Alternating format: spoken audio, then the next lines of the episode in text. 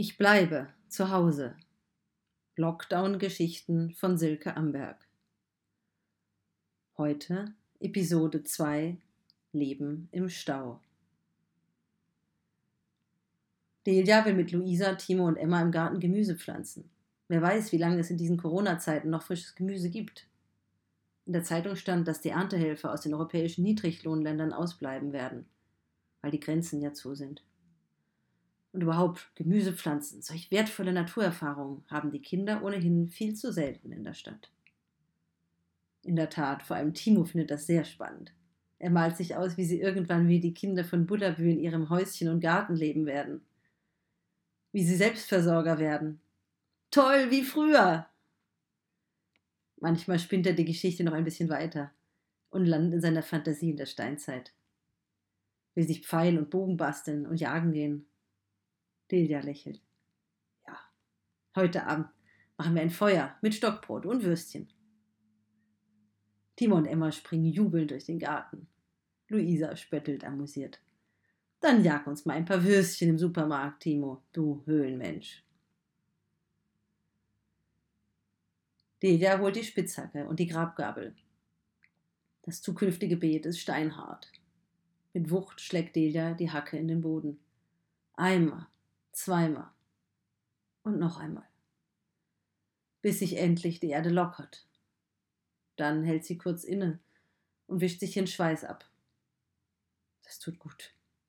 Etwas mit seinen Händen zu tun. Und etwas gemeinsam zu tun. Zu spüren, dass sie vier zusammengehören.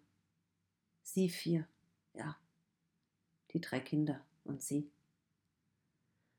Nicht sie fünf, Delia haut noch einmal kräftig die Spitzhacke in die Erde. Das tut gut. Manuel ist in seinem Zimmer. Wo sonst? Die erste Woche nach dem Lockdown ging er noch ins Büro, obwohl davon wirklich abgeraten wurde. Dann gab sein Chef ihm noch die Möglichkeit zum Material holen und nahm ihm kurzerhand den Büroschlüssel ab. Insofern muss Manuel nun notgedrungen Homeoffice machen, so wie Delia auch. Beide arbeiten zu 80 Prozent normalerweise. Aber Manuel hat offensichtlich die Absicht, in der Quarantänezeit sein Pensum auf mindestens 100 Prozent aufzustocken und sich zu etwa 5 Prozent an Hausarbeit und Kinderbeschäftigung zu beteiligen. Abends ab 6 dann der wohlverdiente Feierabend. Diese Rollenverteilung war nicht das, was Delia und die Kinder mit toll wie früher meinten. Delia fröstelt obwohl die Sonne scheint und sie körperlich arbeitet. Manchmal ist ihr von innen kalt. Es wäre so schön, wenn Manuel sie dann wärmen könnte. Aber sie steht da, allein, und zieht ihren Pulli an. Natürlich kann sie ihn auch verstehen. Es ist ja wichtig, was er macht. Seine Berechnungen müssen fertig werden will ihm den Rücken frei halten. Der kann immer alle verstehen. Aber wann sie ihre Artikel für die Zeitung schreiben soll, das weiß sie auch nicht so recht. Sie wird sich wohl wieder abends nach getaner Familien- und Hausarbeit dran setzen. Wieder bis Mitternacht oder sogar später. Dabei ist sie wirklich kein Nachtmensch. Schon gar nicht, wenn es ums konzentrierte Arbeiten geht. Luisa gräbt nun das Beet mit der Grabgabel um. Timo fängt schon an, an der anderen Seite das Beet zu glätten und den Knoblauch und die Zwiebeln zu versenken. Soweit, so idyllisch. Dann entbrennt ein Streit zwischen Timo und der kleinen Emma, wer die Radieschen säen darf. Und ob lieber links oder rechts. Und Emma schreit, dass sie auch Salatsetzlinge pflanzen will und nicht nur so dumme kleine Samen säen. Und überhaupt, Timo will unbedingt die dicken Erbsen und nicht die kleinen Karottensamen. Und oh nein, Emma hat ein viel größeres Beet als Timo.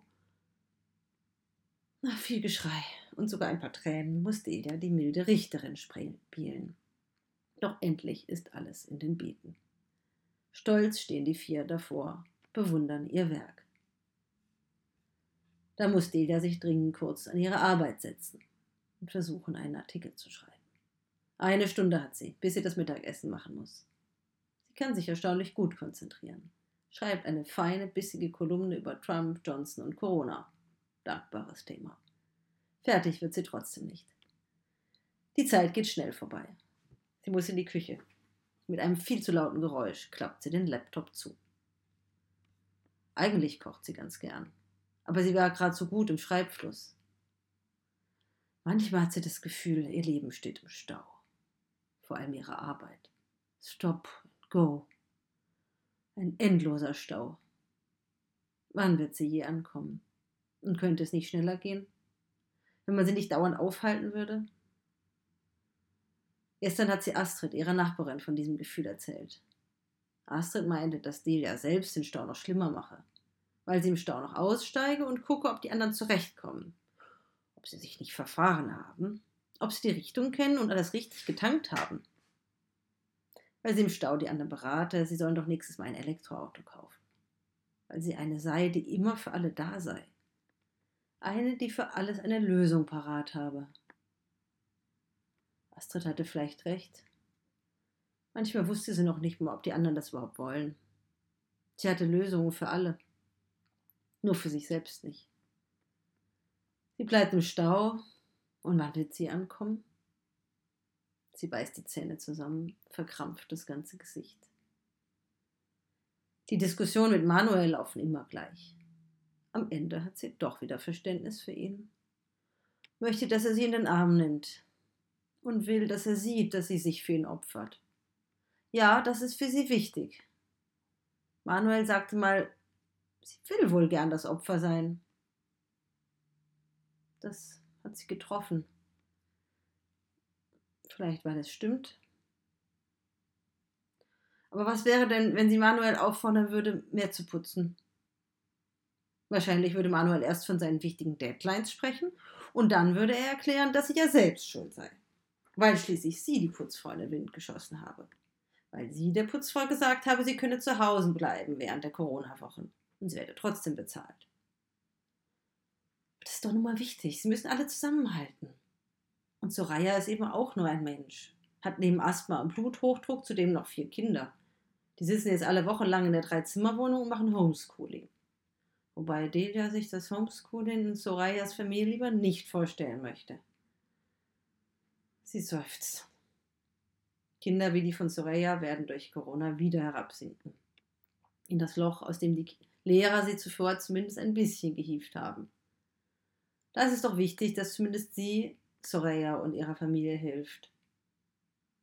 Delias Schultern werden zu einem Brett, tun weh. Warum macht sie sich jetzt schon wieder Gedanken um andere? Sie könnte stattdessen auch mal um ihr eigenes Problem mit Manuel kümmern.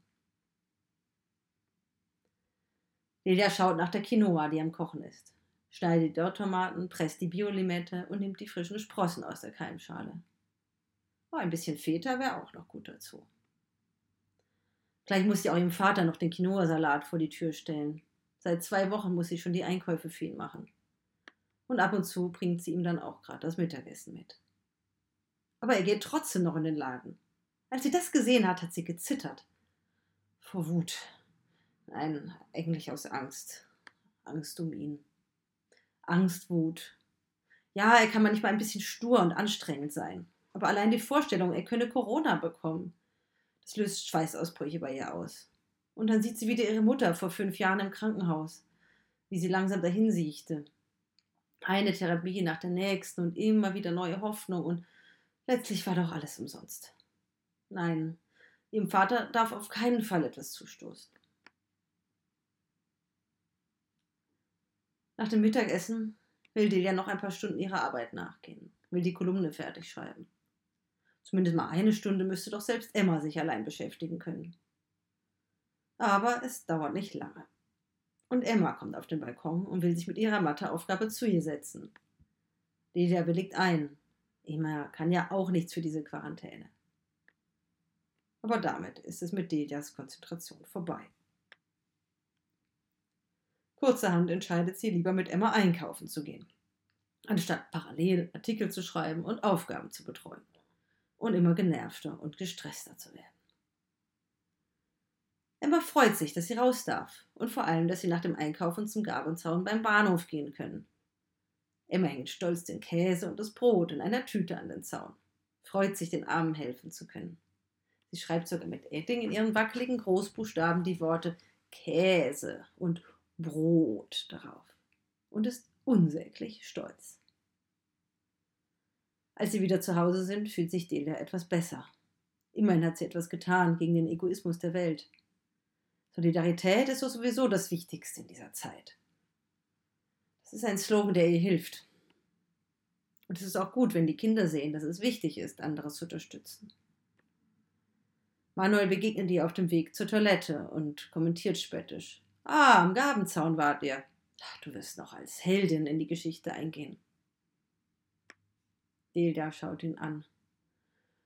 Ihre Schulter zieht schon wieder. Sie motiviert Emma für ein Puzzle in ihrem Zimmer und versucht sich noch mal ein bisschen auf ihren Artikel zu konzentrieren. Aber Timo und Emma kommen kurz darauf schon wieder angetanzt. Da beschließt sie spontan, dass nun Ostereierfärben angesagt ist. Das hat sie die letzten Jahre immer machen wollen und viel zu selten die Zeit dafür gefunden. Zeit, naja, es ist nicht gerade so, dass sie nun besonders viel davon hätte. Es ist ja schon schön, was sie nun Tolles mit den Kindern macht. Aber es ist auch unfair, dass sie sich dabei so aufreiben muss. Fair wäre es so. Manuel und sie würden jeder einen ganzen Tag mit den Kindern verbringen und die restlichen Tage der Woche würden sie sich aufteilen. Das wäre dann okay und gerecht. Schließlich arbeiten sie beide zu 80 Prozent. Und dann hätten sie auch Spaß daran, mit den Kindern solche Dinge wie Gartenarbeit und Eierbasteln zu machen. Stattdessen immer dieses Gefühl, gleichzeitig eigentlich am Laptop sitzen zu müssen. Früher, in Nicht-Corona-Zeiten, ging es eigentlich ganz gut. Da gab es fremde Leute, die die Aufgaben der Mütter übernahmen. Für die Kinder gab es den Kindergarten, die Tagesbetreuung und natürlich die Schule. Und für den Haushalt die Putzfrau. Als diese Leute wegfielen, landeten sie schnurstracks alle wieder im Jahre 1950. Lilias Fäuste ballen sich automatisch. Das kann doch nicht sein. Dass dieses ausgewogene System nur funktionierte, solange fremde Frauen die Mütteraufgaben machten. Das wird dir gerade erst richtig klar. Ihr Atem wird schneller, das ist ja unglaublich. Denn Manuel ist eigentlich genau wie sein Vater und ihr Vater und alle anderen Männer zuvor. Die Frauen hatten nur Hilfsmechanismen gefunden, um endlich arbeiten gehen zu können. Und Corona setzt nun dieses System außer Kraft. Und nichts geht mehr.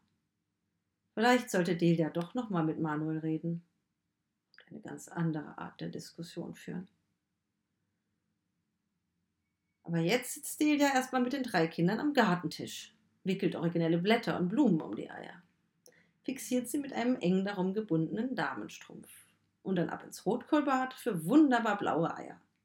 Und im Matcha-Tee werden sie leuchtend grün. Delia und die Kinder strahlen sich an, freuen sich schon darauf, die Eier später auszuwickeln. Als die Kinder kleiner waren, verwendeten sie häufig künstliche Farben.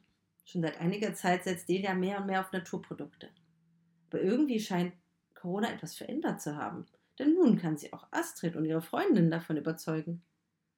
Chemische Farbe aus China, das war plötzlich auch für viele andere zutiefst unmoralisch. Und Rotkohleier waren der Hit. Und genauso als Delia mal wieder für die gute alte regionale Gemüsekiste vom Biobauernhof die Werbetrommel rührte, diesmal hat es plötzlich funktioniert. Delia setzt sich einen Moment in die Hängematte, schaut hoch in den Baum. Wirklich nunmehr Vögel in den Bäumen sitzen und zwitschern? Vielleicht auch nicht. Tatsache aber ist, dass eine der am meisten befahrenen Straßen Basels mittlerweile häufig ziemlich leer ist.